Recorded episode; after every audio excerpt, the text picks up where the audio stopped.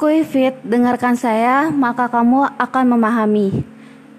Untuk pertemuan-pertemuan sebelumnya, di bab pertama kita membahas mengenai kelompok sosial. Nah, kita akan memasuki nih yang namanya bab kedua tentang permasalahan sosial. Tapi sebelum kita masuk ke permasalahan sosial, nah, kita harus tahu nih mengenai partikularisme dan eksklusivisme. Ya, partikularisme dan eksklusivisme ini merupakan suatu sikap atau paham yang nantinya akan melahirkan yang namanya permasalahan sosial. Nah, sebenarnya partikularisme dan eksklusivisme ini juga merupakan kelompok sosial ya, tapi dengan ciri khusus seperti itu. Nah, kita lanjut ke partikularisme. Sistem yang mengutamakan kepentingan pribadi di atas kepentingan umum atau aliran politik, ekonomi, kebudayaan yang mementingkan daerah atau kelompok khusus atau disebut juga dengan sukuisme. Partikularisme menurut Rex Torti merupakan perilaku seorang individu dalam situasi tertentu yang berkaitan dengan bagaimana ia memperlakukan anggota in grupnya sebaik yang ia bisa. Nah, ciri-cirinya udah otomatis ya. Orang-orang yang partikularisme ini pasti individualis. Lalu heterogen, bervariasi banyak karena memang kan e, terdiri dari berbagai macam latar belakang atau background si individu itu sendiri. Kemudian mobilitas tinggi, ini udah pasti ya, karena kan memang kepentingan pribadi di atas segalanya, maka feedback atau keuntungannya harus diperoleh sebanyak mungkin untuk dirinya sendiri. Kemudian berorientasi pada rasionalitas dan fungsional. Jadinya kalau misalkan apa apa yang mereka lakukan tidak memiliki feedback atau memiliki respon yang baik, keuntungan yang baik untuk dirinya sendiri, pasti orang-orang partikularisme ini tidak akan menjalankannya seperti itu. Nah, sikap partikularisme dalam kelompok itu ada enam ini harus dipahami oleh anak sosiologi bahkan harus di luar kepala ya. Nah, yang pertama ini ada primordialisme yaitu paham ataupun sikap yang mengutamakan kepentingan kelompoknya sendiri. Contohnya kayak gini. Kalian sekolah di daerah ternama gitu, misalnya di daerah SMA swasta ternama di Jakarta Selatan. Pasti kelompok-kelompok atau siswa-siswa tersebut bilang ke teman-temannya ah asikan sekolah gue loh apalagi sekolah gue merupakan sekolah swasta favorit nih dibandingkan sekolah-sekolah kalian. Nah itu adalah sikap yang primordialisme yaitu artinya mementingkan kelompoknya sendiri. Nah bisa lagi simpelnya kayak gini. Kalian lagi lomba 17-an nih. Dari setiap kelas kan ada perwakilannya. Misalnya kalian kelas 11 IPS 1 oh yang lomba si Andi. IPS 2 11 IPS 2 si Zaki. Nah pasti kalian yang sebagai siswa anak kelas 11 IPS 1 pasti kalian akan nyemangati atau ngedukung si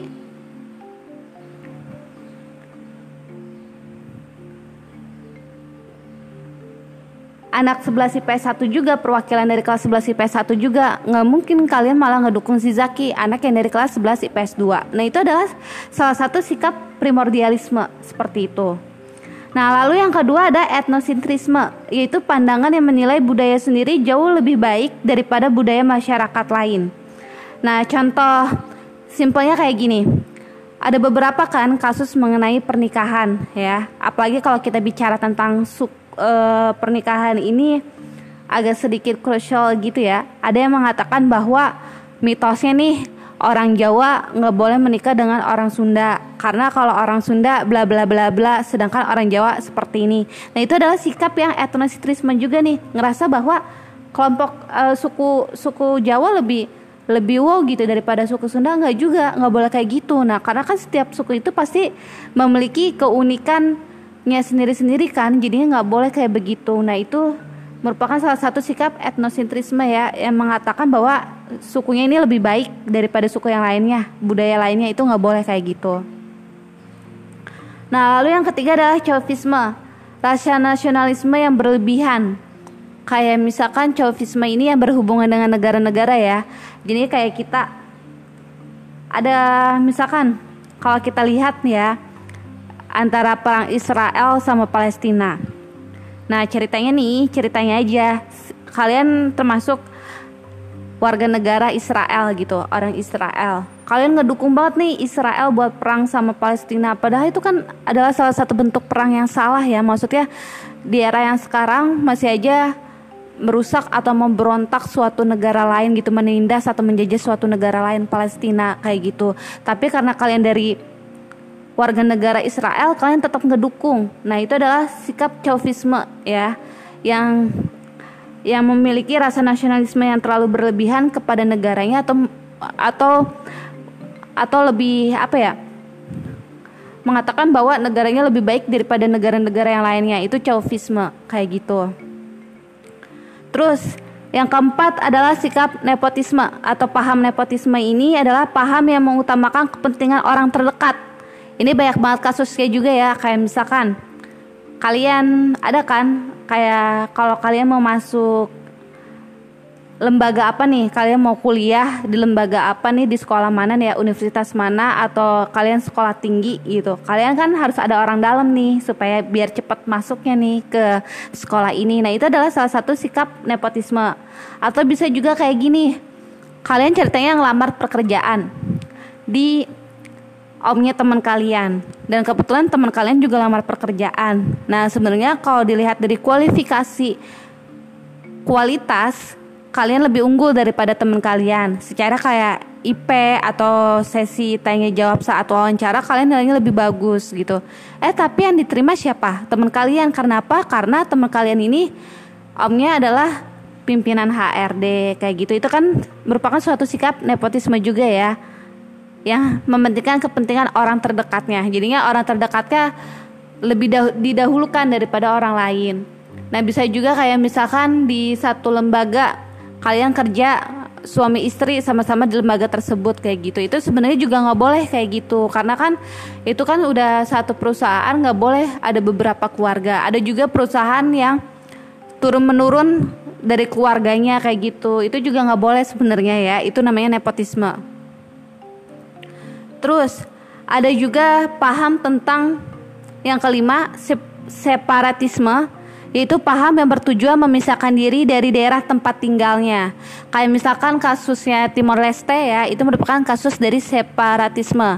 Ya, Timor Timor Leste mengatakan bahwa mereka bisa mandiri dengan memisahkan diri dengan Indonesia kayak gitu. Itu adalah salah satu bentuk separatisme.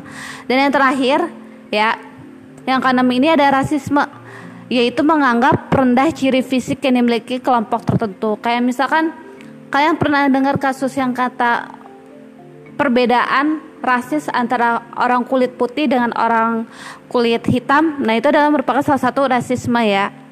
Seperti itu. Nah, kemudian ini ada sikap eksklusivisme ya atau paham yang memiliki kecenderungan untuk memisahkan diri dari masyarakat lain. Eksklusivisme suatu bentuk hubungan sosial individu di mana individu tersebut mengaleniasi dirinya dari kelompok lain.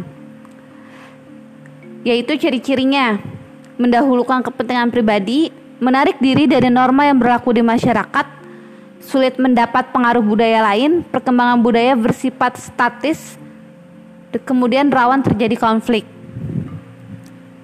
Nah, dampak dampaknya dari eksklusivisme adalah di bidang kebudayaan hidup menjauh dari masyarakat umum dengan alasan tidak mau dipengaruhi budaya masyarakat lain, menganggap budaya yang dimiliki jauh lebih baik daripada budaya yang dimiliki kelompok lain. Contohnya larangan pernikahan berbeda suku atau bangsa. Seperti itu ya. Jadi eksklusivisme ini kita bisa lihat dari bentuk kebudayaan kayak misalkan antara suku Baduy ya. Kan itu ada Baduy dalam ada Baduy luar. Nah suku Baduy dalam sudah mulai bisa mengeksplor ya bahwa tetap mengikuti masa kini tapi dengan tetap uh, sesuai dengan tradisinya mereka mereka bisa memfilternya. Tapi kalau misalkan suku Baduy dalam mereka benar-benar menolak adanya perubahan dari luar dunia luar masyarakat luar. Jadi mereka hanya stuck pada tradisi mereka. Selama tradisi mereka memang baik dijalankan, terus membuat masyarakat nyaman, mereka tidak akan mau yang namanya menerima perubahan dari masyarakat luar seperti itu. Nah, dari adanya partikularisme dan eksklusisme ini nanti akan mempengaruhi yang namanya munculnya permasalahan sosial. Karena kan partikularisme dan eksklusisme ini eksklusivisme ini adalah intinya adalah memiliki pandangan atau paham yang bahwa kepentingan pribadi harus diutamakan daripada kepentingan umum seperti itu. Maka dari itu tetap dengarkan maka kalian akan memahaminya.